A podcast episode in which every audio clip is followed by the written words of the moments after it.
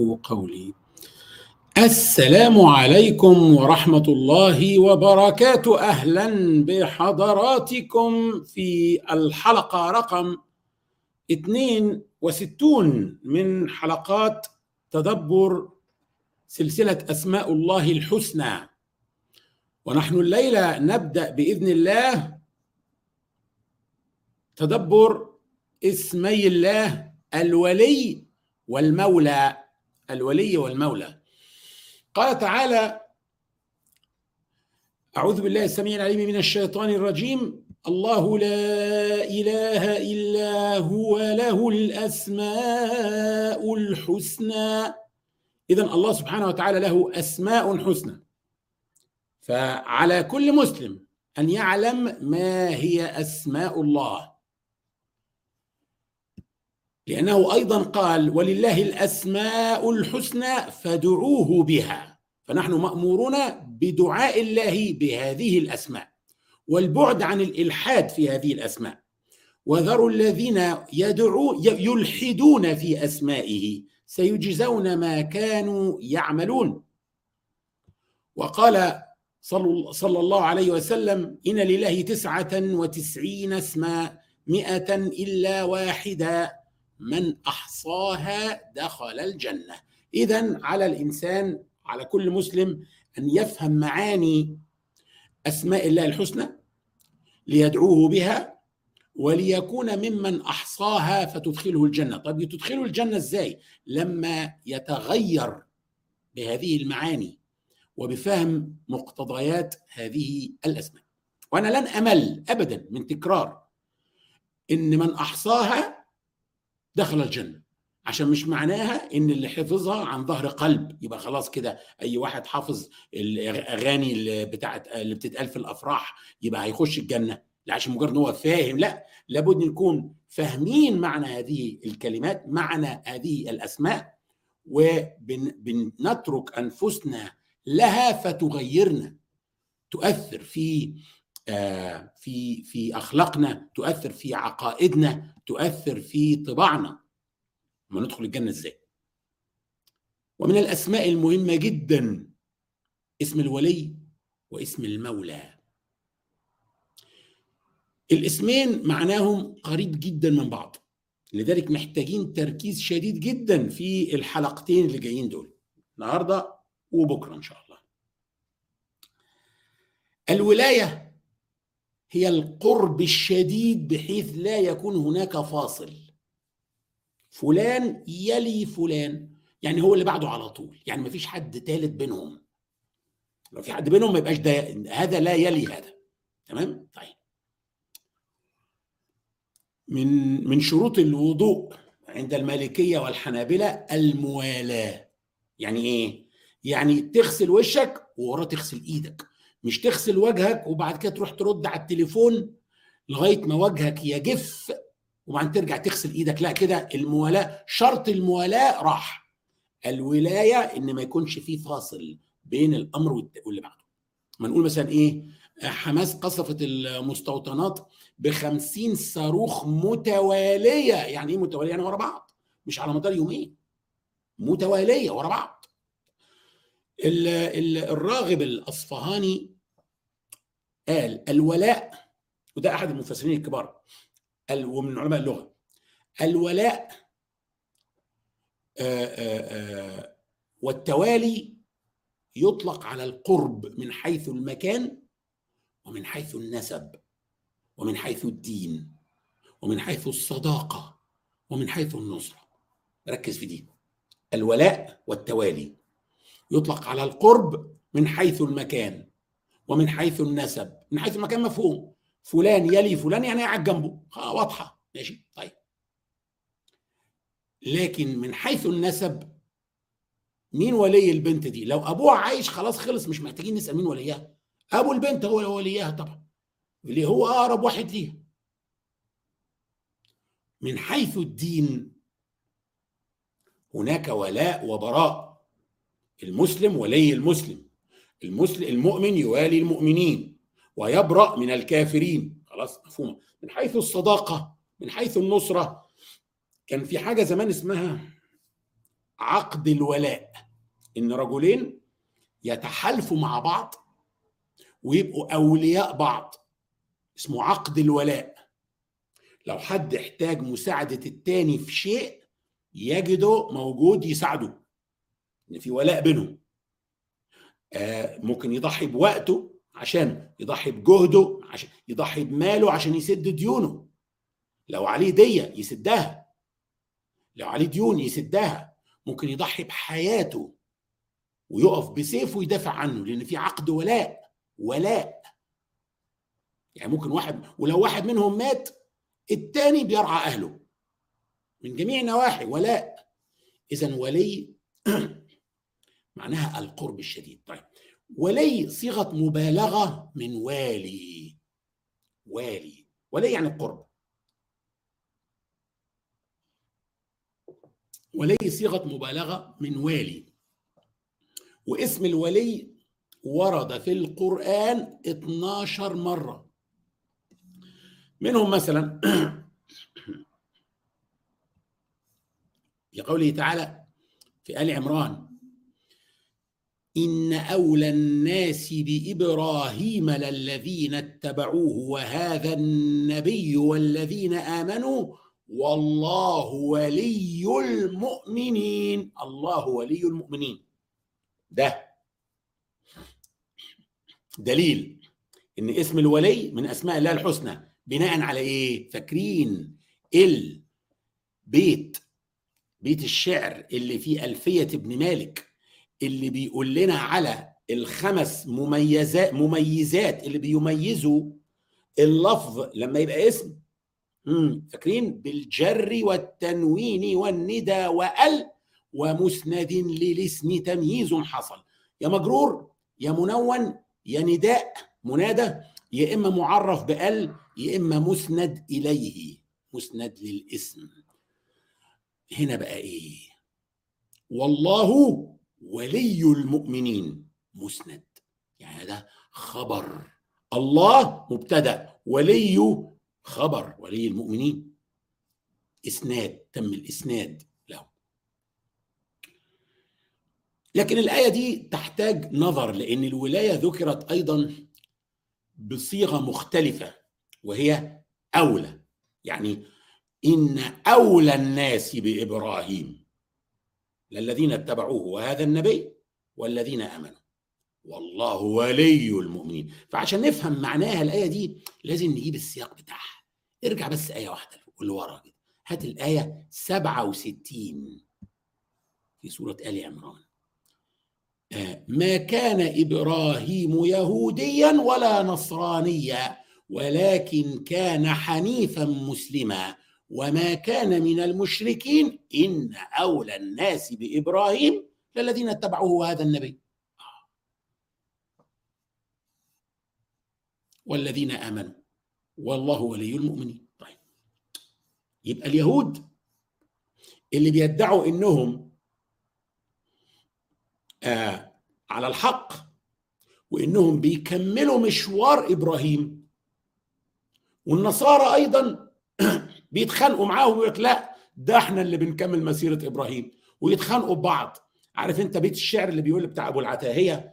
آه وكل يدعي وصلا بليلى وليلى لا تقر لهم بذاك. كل واحد عمال يدعي إن هو حبيب ليلى حبيب ليلى وليلى لا طايقاك ولا طايقاه أصلا. فكل واحد فيهم اليهود والنصارى بينسب نفسه لإبراهيم صلى الله عليه وسلم. وفي الحقيقة إن أقرب الناس لإبراهيم هم اتباعه الحقيقيين. الذين ثبتوا على العقيدة الصحيحة الحنيفية إن أولى الناس بإبراهيم للذين اتبعوه وهذا النبي. هم دول أولى الناس بإبراهيم. وبعدين بقى إيه؟ خلي بالك. وهذا النبي والذين آمنوا والله ولي المؤمنين. في سورة النساء يبقى أولى الناس بإبراهيم وأقرب الناس لإبراهيم هم محمد بن عبد الله وأتباعه. اذا إحنا أولى الناس بإبراهيم. أما المنحرفين عن العقيدة الصحيحة الحنيفية السمحة بتاعت إبراهيم ليسوا أولى الناس حتى لو ادعوا هذا. طيب إحنا والنبي عليه الصلاة والسلام أولى الناس بإبراهيم صح؟ طيب مين بقى ولينا إحنا والنبي وإبراهيم؟ والله ولي المؤمنين ربنا ولينا كلنا. في سورة النساء ربنا بيقول إيه؟ والله أعلم بأعدائكم. وكفى بالله وليا وكفى بالله نصيرا. سنجد اسم الولي يأتي كثيرا. مع اسم النصير يا جماعة. ولي ولا نصير ولي ولا نصير. النصير هو مين؟ النصير هو الذي ينصر اللي بيدي سبورت اللي بيساعد. يعني انت شفت واحد مثلا بيتحرش بامرأة في الشارع أو في المواصلات أو واحد بيضرب طفل أو بيتنمر على راجل كبير في السن في الطريق. فتدخلت ودافعت عنهم أنت كده نصير. إنك نصرتهم ساعدتهم. سواء تعرفهم أو ما تعرفهمش أنت كده نصير. إنما الولي هو القريب. فممكن الولي النصير هو اللي بينصرك لقربه منك لأنه قريبك جارك صاحبك من أهل ملتك من أهل دينك. فهناك ولاء بينك وبينه جعله ينصرك. ربنا في سورة الأعراف بيلقن النبي صلى الله عليه وسلم طريقة رائعة جدا في دعوة المشركين. من فضلكم ركزوا جدا في اللي جاي ده. منتهى الأهمية. ربنا بيلقن النبي طريقة رائعة في دعوة المشركين بأنه بيعرفهم باسم الولي. يعني التعريف باسم الولي في دعوة للمشركين. إزاي؟ اقرأ معايا سورة الاعراف الآية 195 إلى 197 قل أي قل في القرآن يعني قل يا محمد. أمر من الله للنبي صلى الله عليه وسلم. قل ادعوا شركاءكم ثم كيدوني فلا تنظرون ان وليي الله الذي نزل الكتاب وهو يتولى الصالحين والذين تدعون من دونه لا يستطيعون نصركم ولا انفسهم ينصرون سورة الأعراف نزلت في النصف الأول من الفترة المكية. أول خمس ست سنين من الفترة المكية.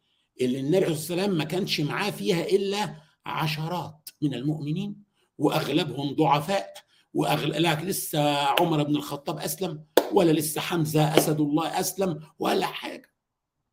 شوية عبيد ونساء وفقراء وضعفاء معظمهم كانوا كده.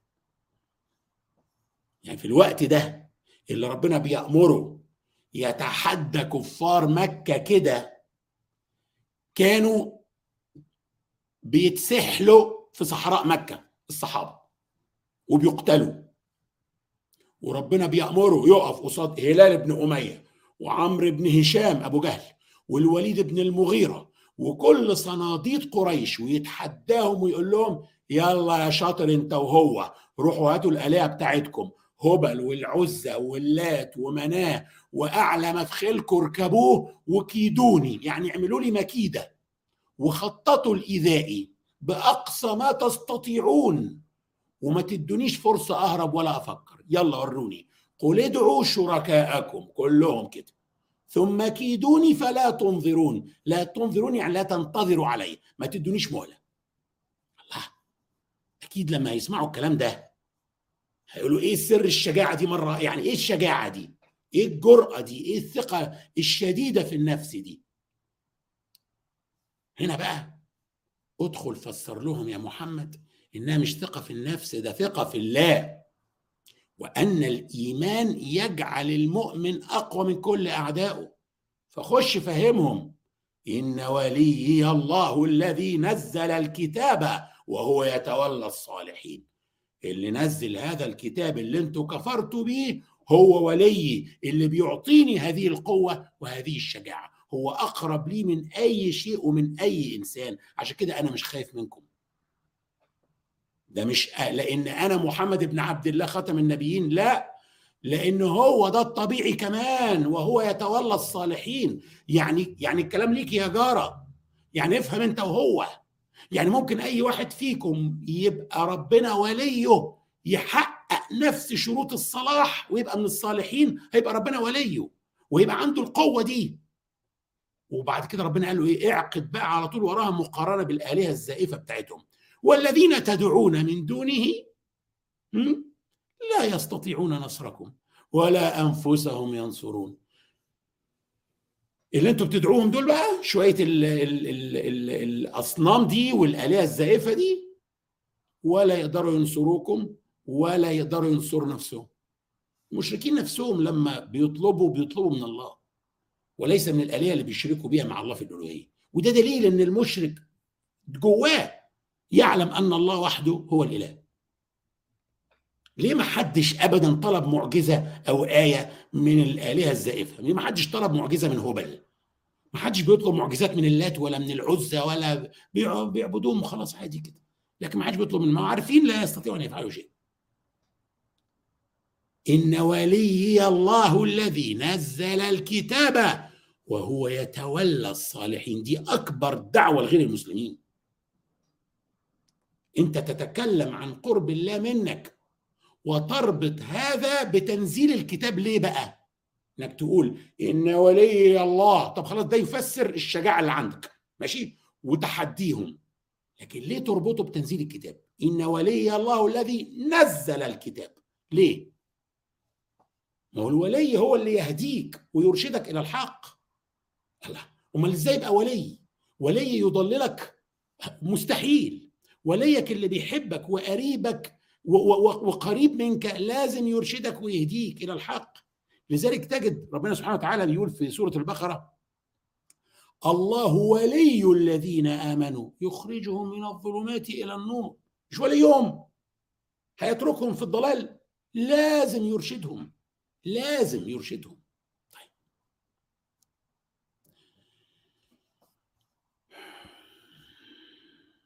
تعالوا بقى نترك اسم الولي مؤقتا دلوقتي. نرجع له تاني بعدين. نتكلم شوية عن اسم المولى.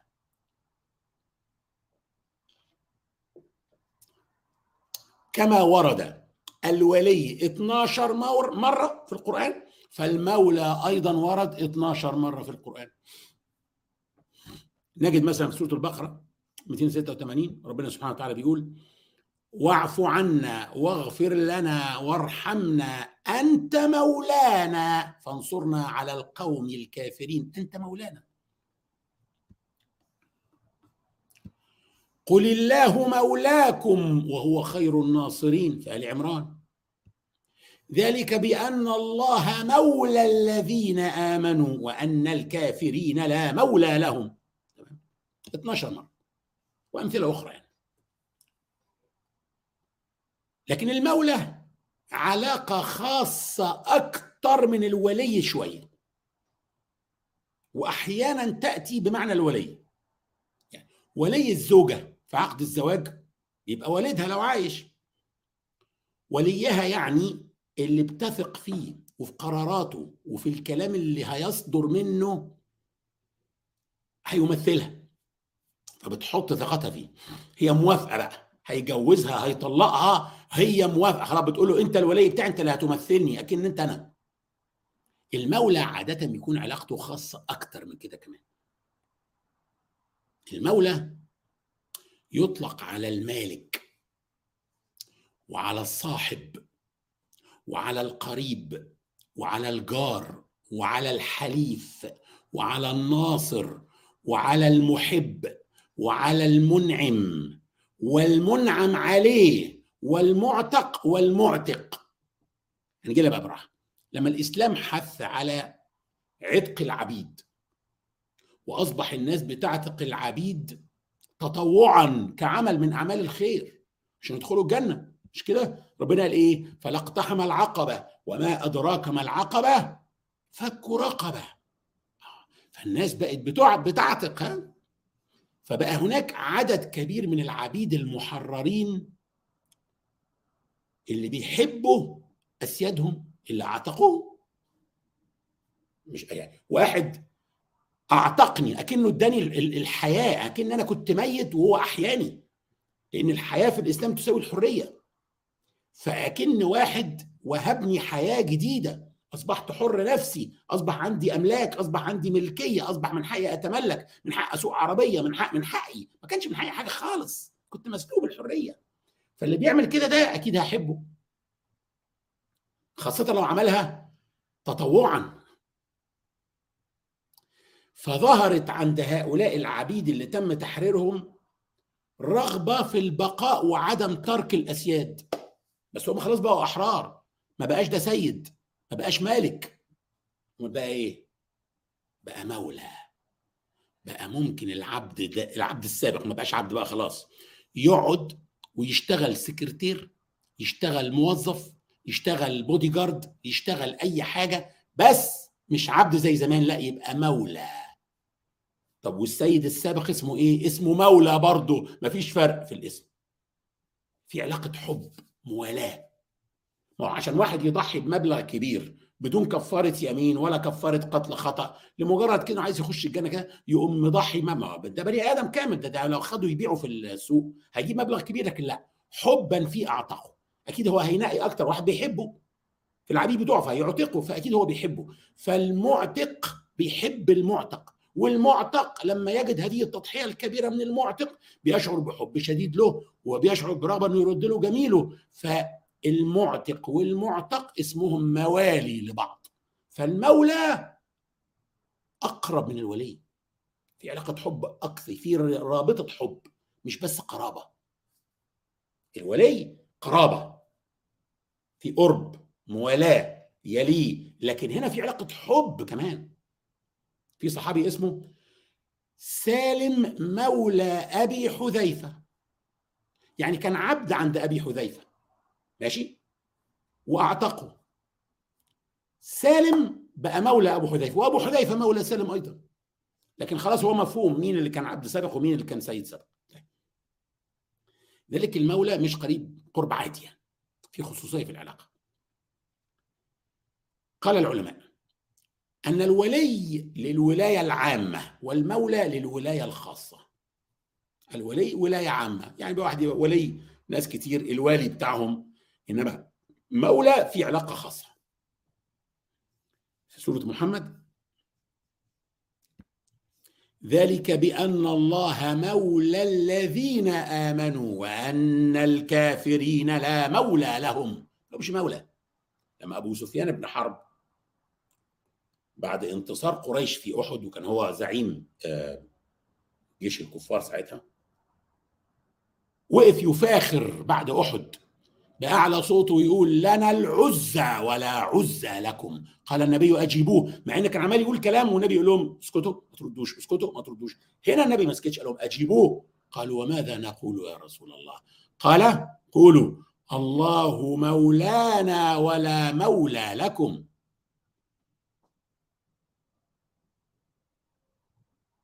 في سورة الأنفال ربنا بيقول فإن تولوا فاعلموا أن الله مولاكم.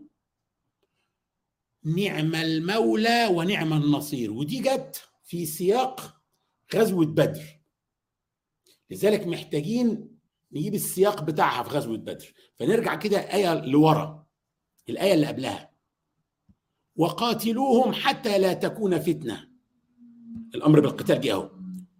ويكون الدين كله لله فإن انتهوا فإن الله بما تعملون بصير.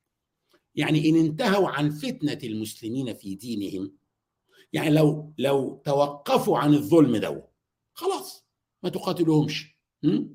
لكن إذا لم ينتهوا وإن تولوا فاعلموا أن الله مولاكم نعم المولى ونعم النصير. لو أعرضوا ولم يقبلوا الصلح ويقبلوا أنهم يغيروا طريقتهم مع المسلمين اعلموا أن الله مولاكم. يعني ما تخافوش بقى. يعني في قتال جاي. ما تخافوش منهم. ليه؟ لأن الله هو مولاكم. هو في مولى أحسن من الله. ما فيش طبعا. يبقى كمل الآية. نعم المولى ونعم النصير. هو في مولى أحسن من ربنا؟ لا ما فيش. في نصير أقوى من ربنا؟ أبدا. يبقى ما تخافوش. يبقى الآية دي ما بتقولش ما تخافوش حرفيا لكن معناها ما تخافوش. وإن تولوا فاعلموا أن الله هو مولاكم أن الله مولاكم. نعم المولى ونعم النصير يعني يلا أنتوا هتقاتلوا. خلص الموضوع. لازم نقرأ بين السطور الرسائل اللي رايحة للقلوب. طبعا الإنسان في هذه الحالة في حالة صراع دائم. آه، هو الانسان عموما في حالة صراع دائم في هذه الحياة. الباطل وال وال وال وال والحق في حالة صراع من أول ثانية في التاريخ. والإنسان جزء من هذا الصراع. بالتالي الإنسان اللي يقف مع الحق محتاج ظهر يسند عليه. يحتاج إن يشعر بإنه ليس وحده خاصة وإن المعركة ضد الباطل مش معركة سهلة. معركة صعبة. الباطل قوي عنده جنود. مسلح. فالمسلم محتاج يشعر ان وراه قوة. فربنا يقول إيه؟ سورة الحج. واعتصموا بالله هو مولاكم فنعم المولى ونعم النصير. اعتصموا بالله تمسكوا بالله. طيب نتمسك بالله إزاي؟ يعني المسيحيين مثلا بيتمسكوا بإلههم حاطين له صورة في الأوضة يقعدوا يبصوا على الصورة عشان يقربوا من إلههم. حاطين صورة الأم الإله بتاعهم كمان. وبيبصوا لها طول الوقت بتاع. فبيقربوا منه. حاطين صليب عندهم علامة لله كده للإله حاطينها. هذا تمسك شديد جدا بالله على فكرة لكن صحيح هو مش إله. ده مجرد نبي ورسول ودي أم نبي وأم رسول. لكن في النهاية خالص اخترعوا طريقة يقربوا بيها من الله لأن هو الكتاب بتاعهم هم أفسدوه. هيقربوا إزاي؟ طب إحنا نتمسك بالإله إزاي؟ ما إحنا ما عندناش له صورة ولا عندنا له تمثال. نتمسك بإيه؟ بكلامه. ليس عندنا شيء يربطنا بالله إلا كلامه. ليس عندنا إلا كلام الله. اللي يعتصم بالقرآن اعتصم بالله.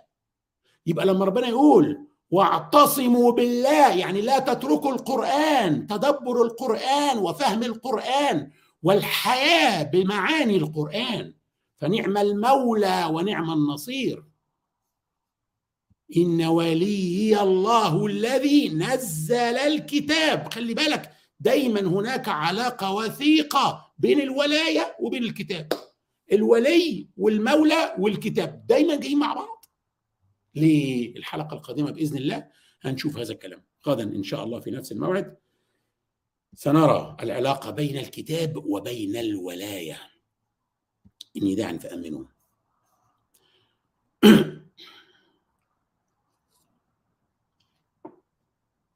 اللهم أنت ربنا خلقتنا ونحن عبيدك وإماؤك وأبناء عبيدك وإمائك نواصينا بيدك.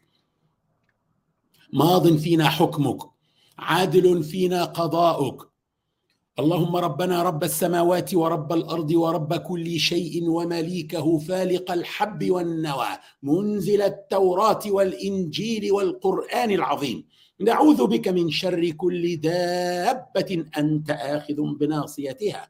أنت الأول فليس قبلك شيء وأنت الآخر فليس بعدك شيء وأنت الظاهر فليس فوقك شيء وأنت الباطن فليس دونك شيء. اقض عنا الدين وأغننا من الفقر. اللهم أنت الله لا إله إلا أنت أنت الغني ونحن الفقراء إليك. أغننا بالافتقار إليك لا تفقرنا بالاستغناء عنك نعوذ بك من الفقر إلا إليك ومن التذلل إلا بين يديك. اكفنا بحلالك عن حرامك وأغننا بفضلك عمن سواك. اللهم ما أمسى بنا من نعمة أو بأحد من خلقك فمنك وحدك لا شريك لك فلك الحمد ولك الشكر.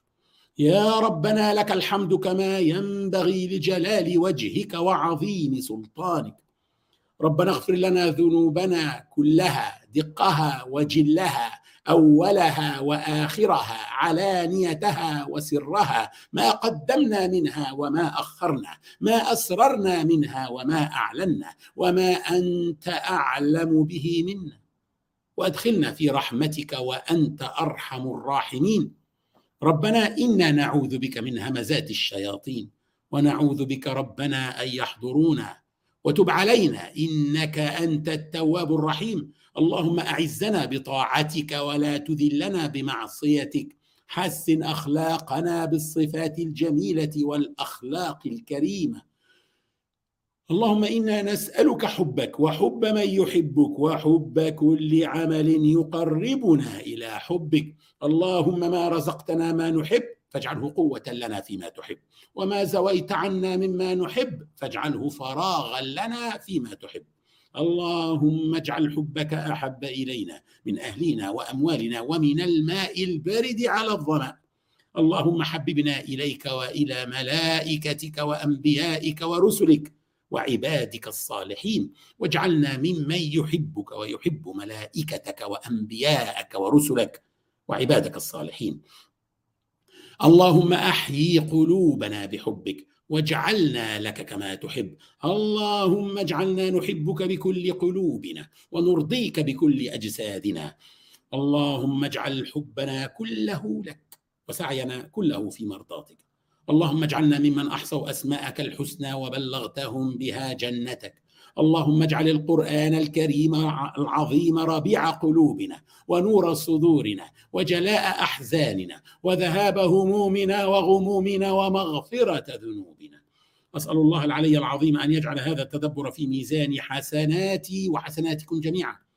اللهم فاطر السماوات والأرض عالم الغيب والشهادة. أنت تحكم بين عبادك فيما كانوا فيه يختلفون. فبحق كل حرف في كتابك تلوناه أو تدبرناه. اكفنا وأهلينا وإخواننا وأخواتنا شر كل من يكيد لنا ولهم. واحفظنا وإياهم من شرورهم. فإنا نجعلك يا ربنا في نحورهم. أنت الوكيل ولا حول ولا قوة إلا بك يا عزيز. اللهم بحق كل حرف في كتابك تلوناه أو تدبرناه. أيد بنصرك المرابطين في الأرض المباركة فلسطين. يا حي يا قيوم برحمتك نستغيث. اللهم سدد رميهم وخيب رمي عدوهم. اللهم إنك إن تنصرهم تنصر أولياءك على أعدائك. كن مع إخواننا في تركستان الشرقية وفي الشام وفي كشمير وفي الهند. انصر من نصرهم واخذل من خذلهم. طهر المسجد الأقصى من الدنس فإنهم لا يعجزونك اللهم احفظ المسلمين من الزلازل والغرق والهدم والأمراض. اللهم يا من جعلت النار بردا وسلاما على إبراهيم اجعل السجن بردا وسلاما على عبادك المأسورين وإمائك المأسورات. آنس وحشتهم عجل بفرجهم أحسن خلاصهم فرج كربهم كن مع المبتلين من عبادك المهجرين من ديارهم ضاعف ثوابهم ثبتهم على دينك فإن كانوا جياعا فأطعمهم وإن كانوا حفاة فاحملهم وإن كانوا عراة فاكسهم إن كانوا مرضى فعافهم إن كانوا مقهورين فانصرهم اشف صدور عبادك ممن ظلمهم أرهم فيه يوما كاليوم الذي شققت فيه البحر لموسى وهارون وأغرقت فيه عدوك وحسبنا الله ونعم الوكيل. اللهم اشف مرضانا واهد شبابنا وارض عنا ورضنا واجمعنا في ظل عرشك يوم لا ظل إلا ظلك. اسقنا من يد سيدنا محمد شربة هنيئة لا نظمأ بعدها أبدا. لا تحرمنا لذة النظر إلى نور وجهك الكريم. يا ربنا يا كريم. اللهم إنك تعلم أن هذه القلوب قد اجتمعت على كتابك وعلى محبتك.